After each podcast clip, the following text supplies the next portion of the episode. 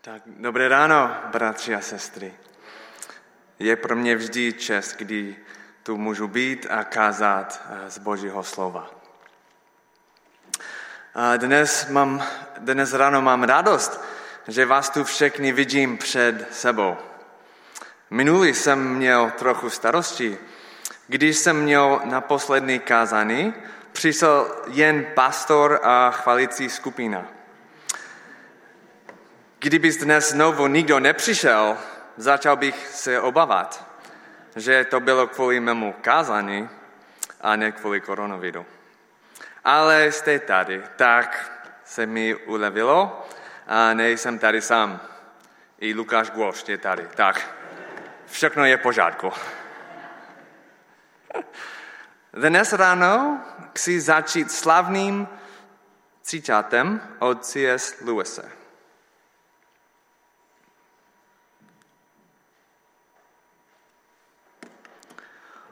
Bůh k nám šeptá v našich radostech. Mluví k nám skrze svědomí, ale hlasitě volal v naší bolesti. Je to jeho megafon, kterým chce probudit svět, který nejslyší. To je hluboká myšlenka, že? Zažil jsem to v svém vlastním životě. V časech nejhluboší bolesti a smutku, když jsem zapasil s Bohem. A když jsem mě, neměl kam jinam jít, než k němu. Bolesti ví, jak upoutat naši pozornost. Že? Většina z nás moc často nemyslí na svůj maliček u nohy. Že? Ale když se omylem kopneme do židle, jedině na co myslíme, že je náš maliček, že? A myslíme, že na něj při každém dalším kroku. Máme také emocionální bolest. Třeba když nám umře blízký členy rodiny. Když máme narušený vztah s dítětem když manželé nemůžou mít děti, nebo když jste sami a chcete být v manželství. Tyto bolesti taky můžou polčit naši pozornost, naplnit nás smutkem a ovládat, ovládnout nás. Bolesti způsobí, že si kladem některý z velkých otázek v životě. Kde je Bůh? Co dělá? Proč nevyslyšel mé modlitby? Proč to nestaví, nezastaví? Existuje mnoho otázek o utrpení, na které se, na který se chceme se zeptat. Dnes chci, abychom se podívali na téma, která v Bibli opakovaně vidíme. Téma utrpení a zkoušek a toho, jak je Bůh používá v našich životech. Chci, abychom se podívali na jednu ilustraci, kterou nám Bible dává, abychom pochopili, jak Bůh používá utrpení v našich životech pro naše dobro. Jaký je účel utrpení v mém životě? A co se mě Bůh snaží naučit skrze mé utrpení. Už jste o tom někdy přemýšleli? Vím, že to nejsou jednoduché otázky. Moje manželka a já s takovými otázkami už dlouho zápasíme. Jak, mnoho, jak množí z vás i vy, procházíme v životě velmi bolestivým obdobím. Už mnoho let se přejeme mít děti, ale neděje se to. Minulý měsíc měla Jenny další operace a v budoucnu možná bude muset mít další. Vypadá to, že nikdy nebudeme mít biologické děti. A to je pro nás velmi bolestivé. Občas i združící. A přesto dál kračíme s Bohem. A věříme, že Bůh něco dělá skrze tuto bolestivou boží. A co vy? Jakou bolest dnes nesete? Jak utrpení teď v životě prožíváte? Všichni letos čelíme zásadní zkoušce s covidem. Všichni jsme letos prošli určitým dramatem. To je těžký rok pro celý svět. Rok 2020. Existuje metafora, kterou Bible několikrát používá k tomu, aby vysvětlila, jak Bůh používá zkoušky v životě svého lidu. Chci, abychom se na tu metaforu podívali a naučili se z ní dvě velmi důležité pravdy o našem utrpení. Je to obraz tavící pece. Tohle je obrázek pece.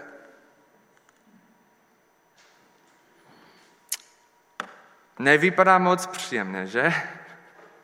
To je další. Pec.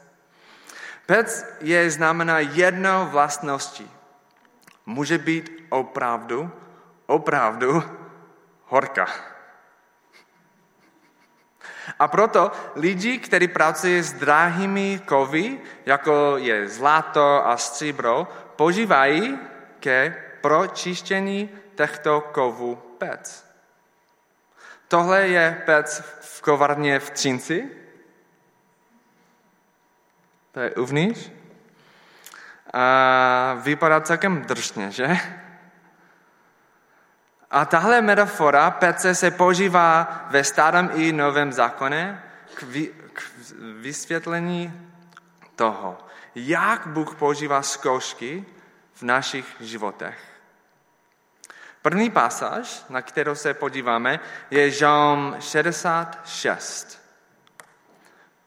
Podíváte se, jak tento žalm vysvětluje, jak Bůh provedl Izraeli, peci a co byl výsledek.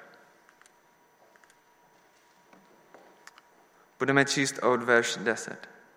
Ano, prověřil si nás Bože, tříbil si nás jak stříbro nejčistší. Zavedl si nás do lovcovi sítě. Na naše bedra si vložil trapení. Člověku nastavil si naše hlavy ohněm i vodu, prošli jsme, než si nás vyvedl ke svobodě. V této pasáže vidíme, že Bůh vyzkoušel Izraeliti tím, že na něj uvalil velká břemena a nechal cizí národní, aby na něj zaotočili. Zažili těžké věci a prošli ohněm. A přesto je nakonec Bůh vysvobodil a přivedl je na místo honosti a jejich víra byl posílena. Pokud se přečete celý žalm, ten žalm, uvidíte, že je ten žalm plný chvály. To je žalm o chvály. Izraeli chválí Boha za to tak, je, jak je velký. Ale Bůh použil horkou pec, chytil je do sítě a dal jim na bedřa těžká břemena, aby vyzkoušel jejich víru. Další slavná pasáž ve starém zákoně, která mluví o tom, že Bůh tříbá svůj lid jako pec. Tříbí zlato a stříbro je Zacharajáš 13. Je to proroctví o tom, co přijde a o tom, jak bude soudit svůj lid a tříbit je v době utrpení. To je verš 8. V celé zemi praví hospodin budou dvě třetiny, vyhlazený a pomřou. Takže v ní zůstane jen třetina. I tu třetinu ale zavedu do ohně. Přetavím je, jako se taví třibro. Protřibím je, jako se tříbí zlato. Budou vzývat mé jméno a já je vlastním. Řeknu tu, to je můj lid. A oni odpoví, náš Bůh je hospodin. Tady vidíme, že Bůh říká svému lidi, že přijde čas utrpení. Zavede je do pece a vzkouší pravost jejich víry. V těchto verších vidíme, že pec má dva možná účely. Za prvé, aby protřibili jejich víru v Boha. Jak tedy Bůh používá zkoušky a utrpení k potřebení naší víry? Všichni víme, že obraz procházený peci není zrovna příjemný, že? Víte, jak horká musí být pec, aby bylo možné třibit zlato? Zjistil jsem si, že je to 1400 stupňů Celsia. To je docela horko. A cokoliv tak horkého je nebezpečné, určitě. Taková úroveň tepla může zničit. To je něco, s čím se musí zacházet velmi opatrně. Ale když je zlato v peci, stane se s ním něco důležitého. Všichni nejčistotí a špína, které byly smíchány se zlatem, jsou vyneseny a povrch a odstranění. Nejčistosti jsou pryč a vše, co zbylo, je čisté zlato. Stejným způsobem Bůh někdy požívá bolest, někdy požívá bolest, utrpení a zkoušky, aby nám ukázal v našem životě věci, které je třeba odstranit. Izraeliti byli velmi tvrdohlaví a nevzdali by se model a uctívání pohanských bohů. Pokud by Bůh neposlal cizí armády, aby je přišli soudit. Teprve po vojenské porážce činili pokany a vrátili ke Bohu. A tak je to i s námi. V naš době hojnosti a zábavy nemáme většinou motivace vzdávat se věcí, o kterých vím, že se Bůh nelíbí.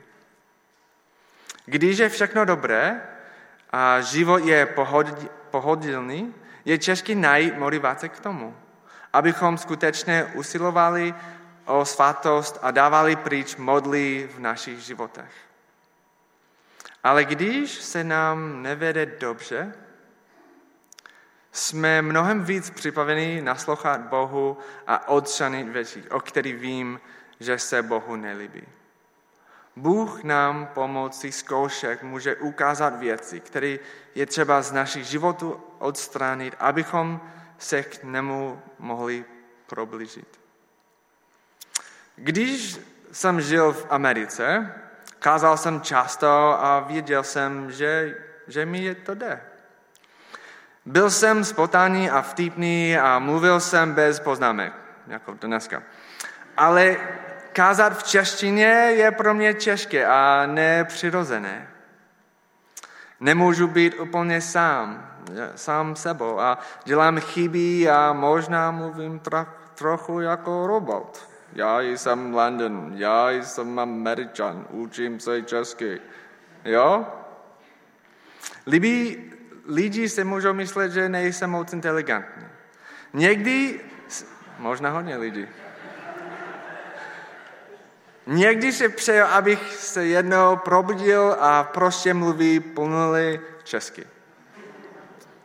Ale Bůh si používá tuhle oblast, ve kterém jsem byl příšný a sebejistý.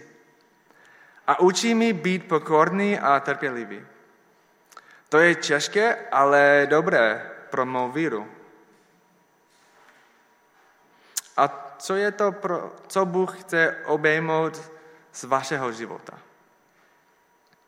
Jaké nejčistoty, čistosti, jaké modly jste smíchali se svou víru? Je něco, čeho se nejste ochotný vzdát a co vám Bůh ukáže, že je třeba z vašeho života odstranit? Pec tříbí naši víru a dělá také něco jiného. Druhým účelem Pec bylo vyzkoušet Izraelity. Nebylo to jako zkouška jako ve škole, kde si musíte pamatovat všechna správná fakta a napsat na papír. To, to, to není takhle. Biblická zkouška je proces, který učuje pravost víry člověka. Kdy, jako když je něco pod tlakem, aby se ukázal, jestli to ten tlak vydrží. To je jako u lodi. Každá loď vypadá bezpečně a spolehlivě, když je v přístavu. Že? Přístavu je v pohodě. Ale když vyjede na moře, tak zjistíte, jestli to silná a spolehlivá loď nebo ne. Vydrží zkoušku Bože? Nebo patří jen do přístavu? Tohle zkoušení naší víry nám pomáhá vidět, jak silná a práva je naše víra. Ukazuje nám i světu, zda máme či nemáme skutečnou důvěru v Boha. Myslím, že je užitečné definovat víru jako důvěru v Boha. Důvěřujeme, důvěřujeme Bohu, že udělá to, co slíbil a že bude tím, kým říká, že je, když čelím zkoušce? Bůh nás nejzkouší, aby získal nové informace. Bůh už zná kvalitu naší víry. On je Bůh. On ví. Vidí naše srdci, ví všechno. Ale zkouší nás, aby nám umožnil prokázat naši víru. Je to příležitost dokázat, že mu opravdu věříme.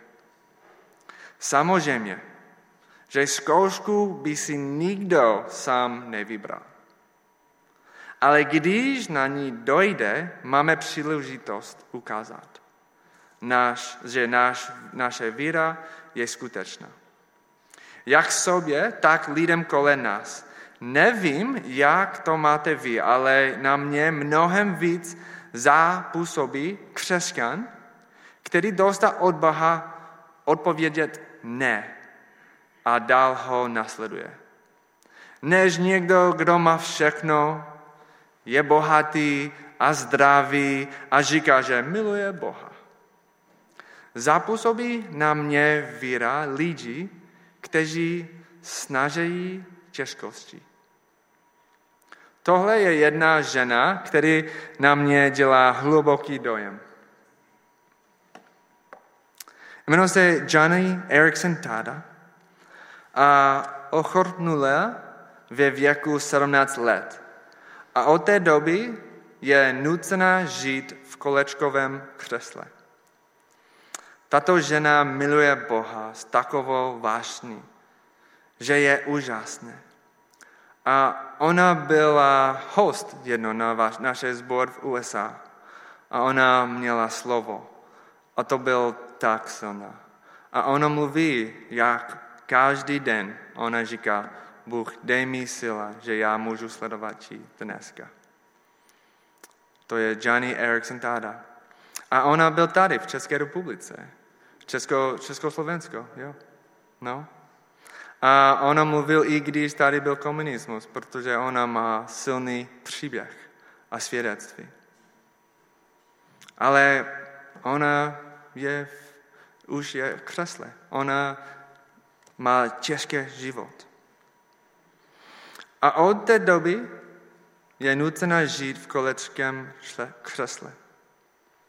A tato ženu miluje Bohu z takové vážné že to úžasné.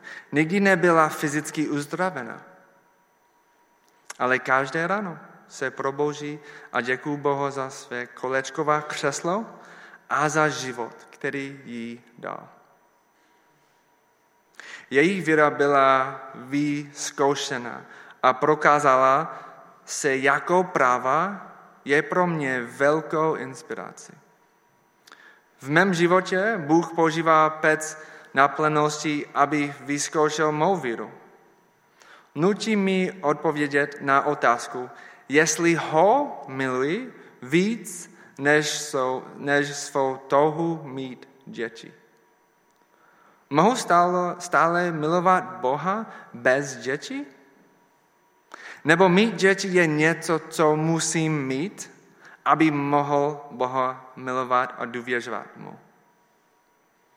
Nikdy jsem nechtěl na takovou otázku odpovídat. Ale Bůh mi ukázal, je, jak důležitý je v mém životě můj vztah s, Bo, s, s ním, s Bohem.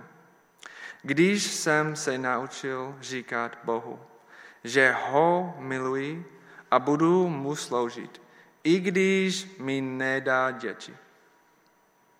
Tato pec otestovala moji víru. Chci, abychom se dnes ráno podívali na poslední verš. Ten verš je v první Petrovi. Petr křesťanům, křesťanům, kteří jsou pronásledovaní pro svou víru. Byli nuceni opustit své domovy a žít v nové oblasti. Petr začíná svou dopis tím, že jim připomínám evangelium, tu dobrou zprávu o smrti a vykříšení Ježíše. A připomíná jim, co pro něj Bůh udělal. A pak se obrátí k jejich současnými českostem a vysvětlí, proč v tomto životě stále trpí.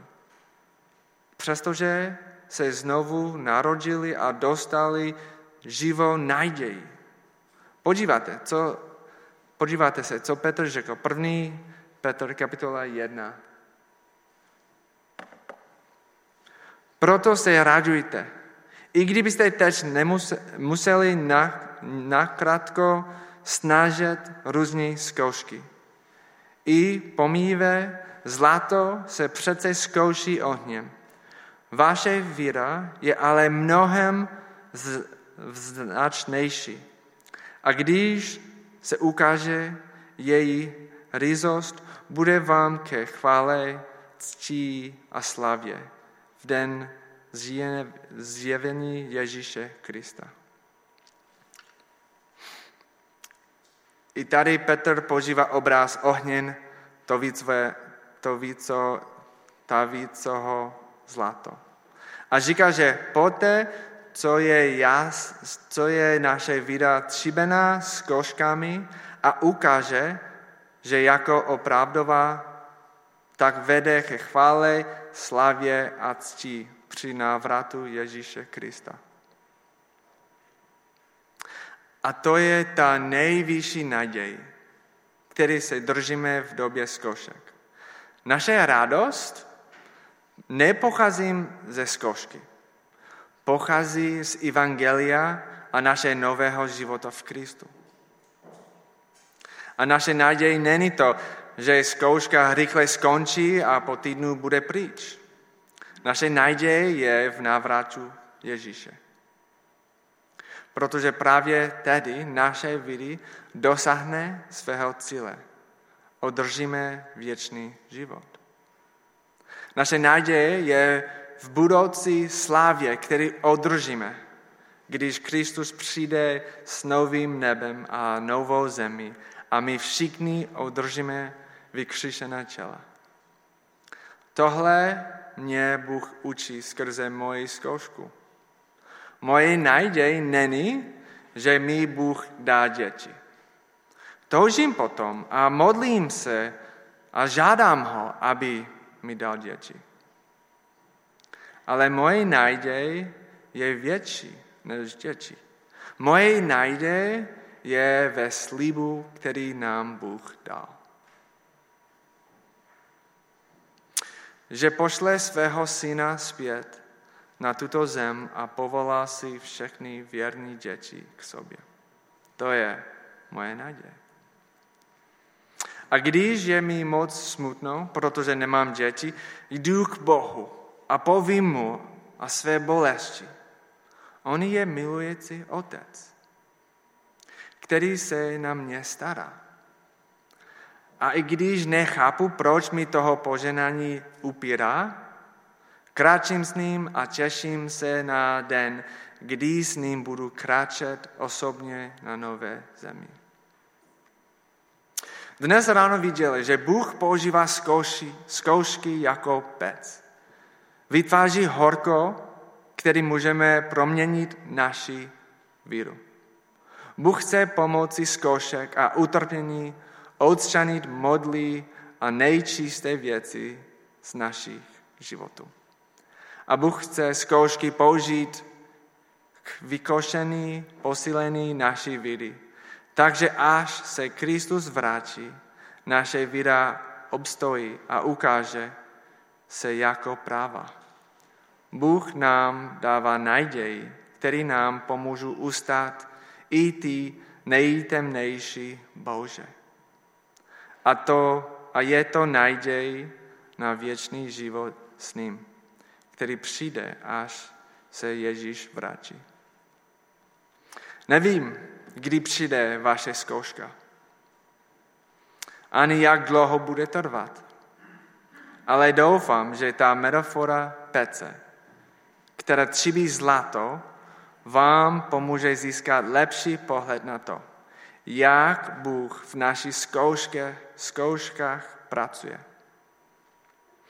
Aby během životních zkoušek vytvořil něco čistšího a krásnějšího. Dokážete si představit, jak velkým svědecím pro tento svět bychom mohli být, kdybychom vytvářili v těžkoštech s radostí a nadějí. Kdybychom chválili Boha za to dobré a za to zlé a věděli bychom, že má dobrý plán a že pracuje s našem utrpení. To je ten druh víry, který lidi udivuje. Je to víra, jako má Johnny Erickson Tada a jako má Job, který říká, že Bůh dal a Bůh vzal. Poženány buď Boží jméno. Amen.